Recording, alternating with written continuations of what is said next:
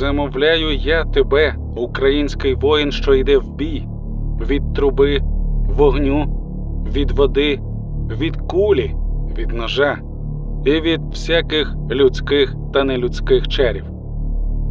Нехай сила Господня зберігає тебе, а матінка природа захищає. Такий оберіг ставлять карпатські мольфари з надією на захист українського воїнства, з вірою в нашу невідворотну перемогу. Під час війни кожне дерево, річка та гора встають на підмогу українського спротиву, так само і ті, ким нас лякали з раннього дитинства. Бабай це національний проєкт, присвячений темному мистецтву, який започатковано ще у 2018 році. Літературна спільнота об'єднує українських шанувальників фантастики, горору і містики та займається розвитком жанру горор в Україні. Щоразу я буду знайомити вас з одним із авторів спільноти Бабай. Ви почуєте кращі оповідання з конкурсів останніх двох років, познайомитесь із авторами, їх творчістю та внеском в розвиток української горор-культури. Наша мова це зброя, і хто створює якісну літературу в Україні, захищає та боронить нашу батьківщину. Мене звати Сергій Левчук, і це подкаст Закляття Бабая.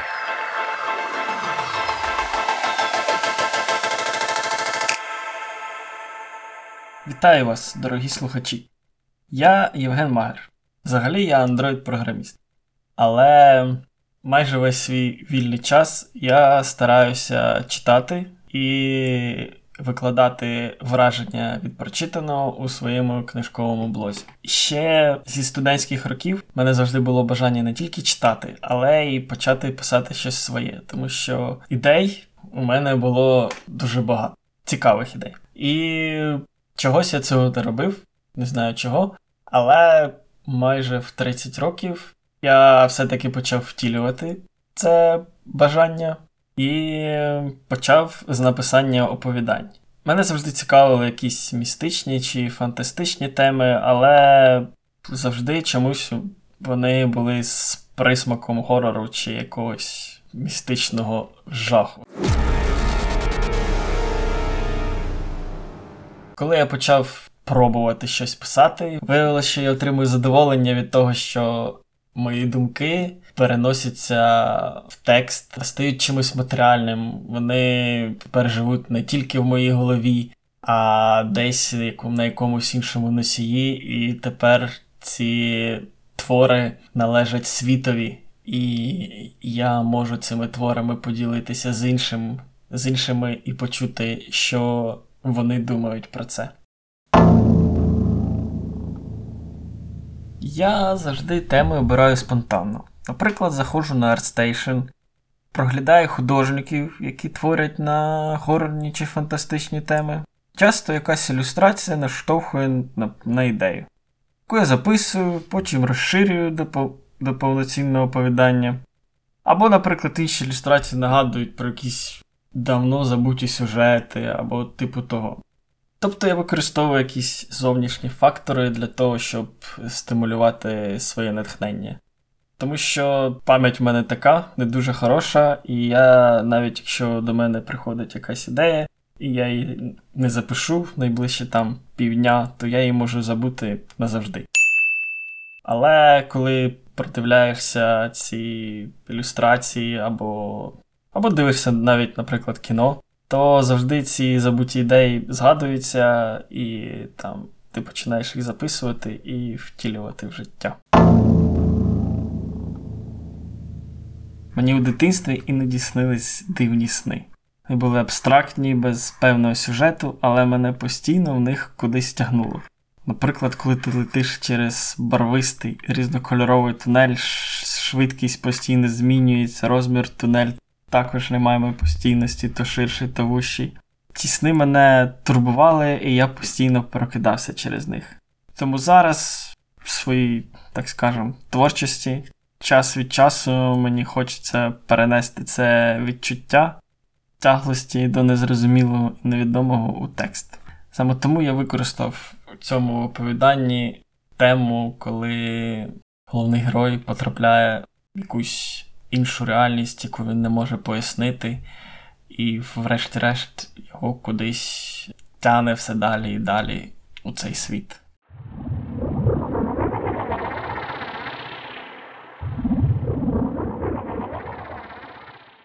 Пару років тому я наштовхнувся через алгоритми Фейсбуку на спільноту Бабай. І я через певний час, ну я підписався, через певний час я зрозумів, що адміни автори створюють контент не через гроші чи популярність якусь, а заради щирої любові до жанру, горору та всього химер. Саме тому я постарався якось доєднатися, хоча сам поки не дуже експерт в даній темі. Але коли я почав спілкуватися ближче, спілкуватися з учасниками спільноти, з адмінами і дізнаватися все більше і більше про цей жанр літератури і мистецтва взагалі, я все більше розумів, наскільки це мені подобається. Тому спочатку я старався приймати участь у конкурсах. Вперше був це 13 клас, де я потрапив у фінал. А потім я почав створювати статті, огляди на ігри, комікси і все таке інше. Хорорній літературі я ціную в першу чергу атмосферу. Коли автор вміє огортати тебе ситуацію чи станом, в якому опиняється герой оповідання, це спричиняє найбільший ефект на мене як на читача. Тобто я маю повірити, що я також можу опинитися в цій ситуації на місці персонажа, і неважливо, що чи це фантастична чи реалістична оповідка. Щоб чогось злякатися, потрібно хоча б фігурально, але відчути на своїй шкурі все, що відбувається в тексті. Тому так. Головне, наскільки автор вміє мене занурити у атмосферу свого оповідання. У мене зараз всі плани на після перемоги. Так як іще аматор, початківець, то не маю багато творів, але під час участі у конкурсах, Бабая і взагалі на інших, я трохи підзбирав критики на свої оповідання. Тому найближчі мої плани це вдосконалити мої найперші твори, які я писав, ще не знаючи, чи я буду продовжувати це робити, хоча ідеї там хороші. І втілити усі класні ідеї, ну, які я вважаю класними ідеями, у повноцінні оповідання, а не тільки щоб вони були в вигляді записаних тез. І врешті-решт з цими оповіданнями виграти якийсь конкурс оповідань на Бабаї. Yeah, that's right.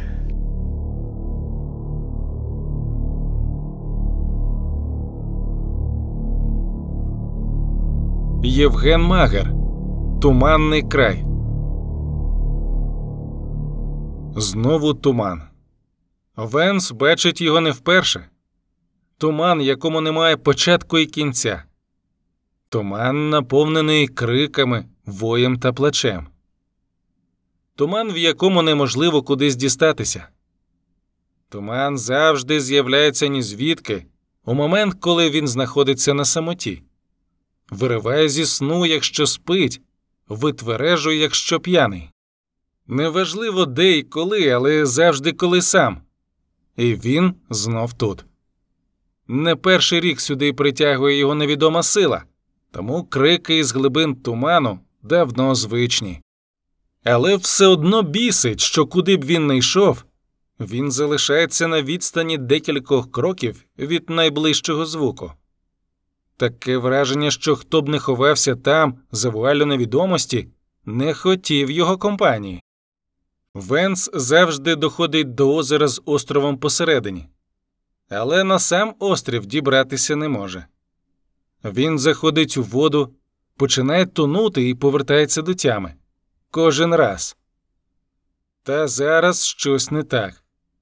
Із туманів до хлопця виходять силуети, їх все ще не видно достатньо добре, але вони тягнуться до нього, кричать, виють, але залишаються нерозпізнаними.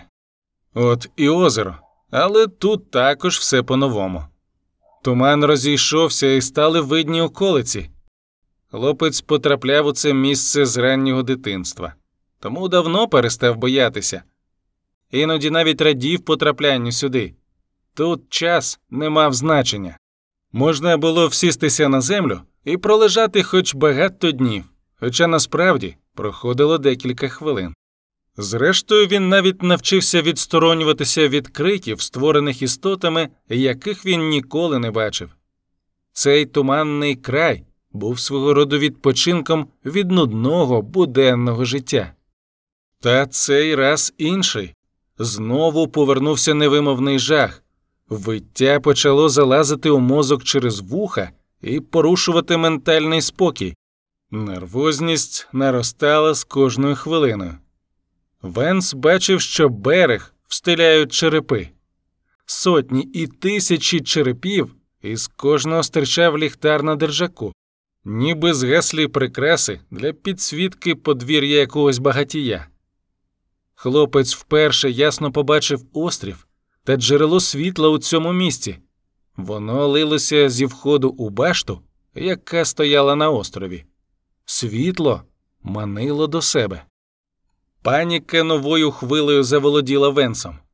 Все не так, як він звик. Зараз все буде по-іншому. Все єство веліло тікати, але він знав, що туман приведе його сюди, до цього берегу, на якому прив'язаний човен. Крок за кроком тіло несло його туди. Він хотів у нього сісти. Він боявся у нього сісти. Крок за кроком він наближався до того, що повинно було статися рано чи пізно. Купи черепів на землі утворювали стежку. В кожному у тім'ячку був ліхтар. Венс все більше стверджувався думці, що черепи належать одній людині, дуже знайомій людині. Підійшовши до човна, він задумався, чи потрібно у нього сідати. Можна поселитися тут, на березі, і жити вічно серед цих доволі знайомих мертвих голів, які навіювали йому незрозумілі почуття. Венс знав, що він навряд чи повернеться із цього вояжу, якщо змусити себе сісти всередину.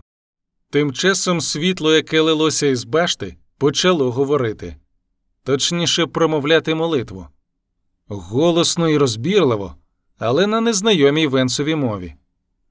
Як тільки з'явилося перше слово, усі завивання і плачі із туману замовкли, ворушіння силуетів зупинилося. Вони слухали і дослухалися. Човен рушив. Венс не міг згадати, щоб залазив сюди, але це не важливо. Важливий тільки голос, який лється зі світла. Позаземний, із іншого всесвіту, жахаючий і водночас люблячий, який огортає тебе приємною ковдрою. Мені потрібно до нього доторкнутися. Подумав Венс і злякався своїх думок. Крок за кроком він наближався до світла.